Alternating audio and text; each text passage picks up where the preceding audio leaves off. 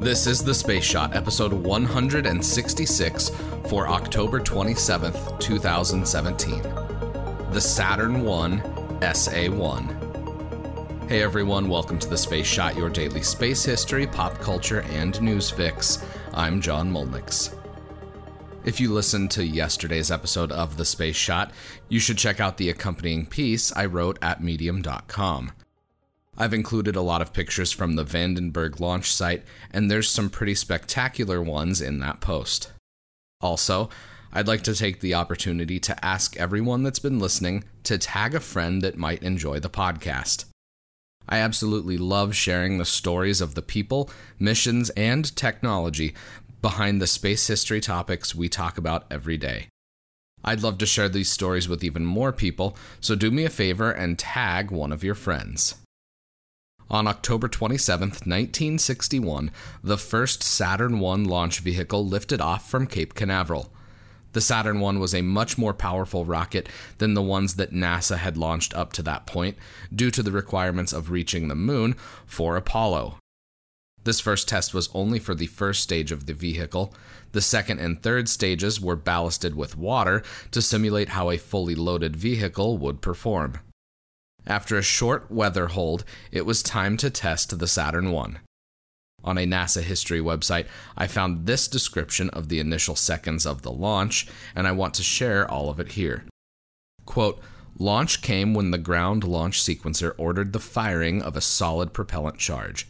The gases from the ignition accelerated a turbine that in turn drove fuel and liquid oxygen pumps. Hydraulic valves opened, allowing RP1 and liquid oxygen into the combustion chambers, along with a hypergolic fluid that ignited the mixture. The engines fired in pairs, developing full thrust in 1.4 seconds. A final rough combustion check was followed by ejection of liquid oxygen and RP1 fill masts from the booster base. The four hold down arms released the rocket 3.97 seconds after first ignition and the SA 1 was airborne. This Saturn 1 flew 206 miles downrange and reached an altitude of nearly 85 miles. I'll have a bit more about the Saturn 1 in the weekly wrap up that I post every Sunday, so be sure to follow me on Facebook and Twitter so you can see those links. I've got two launch alerts before I go today.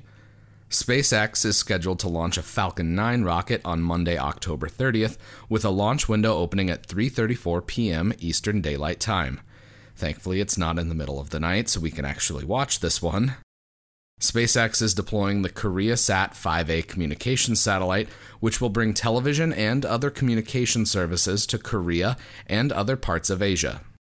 On Tuesday, October 31st, a Minotaur C rocket is scheduled to lift off from Vandenberg Air Force Base. The Minotaur will be carrying six SkySats and four Doves for Planet, a commercial provider of satellite imagery.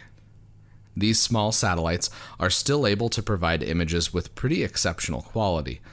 I'm linking to SpaceX and Planet websites in the show notes for more detail about these launches, and I'll also share the link for the SpaceX webcast on Monday for the launch. Since you're here, why don't you let me know what you think of the podcast by leaving a review in iTunes? It takes just a minute to do that, and it makes a huge difference because it helps even more people find the show. As always, the show notes have more information on today's episode. Be sure to connect with me on Instagram and Twitter.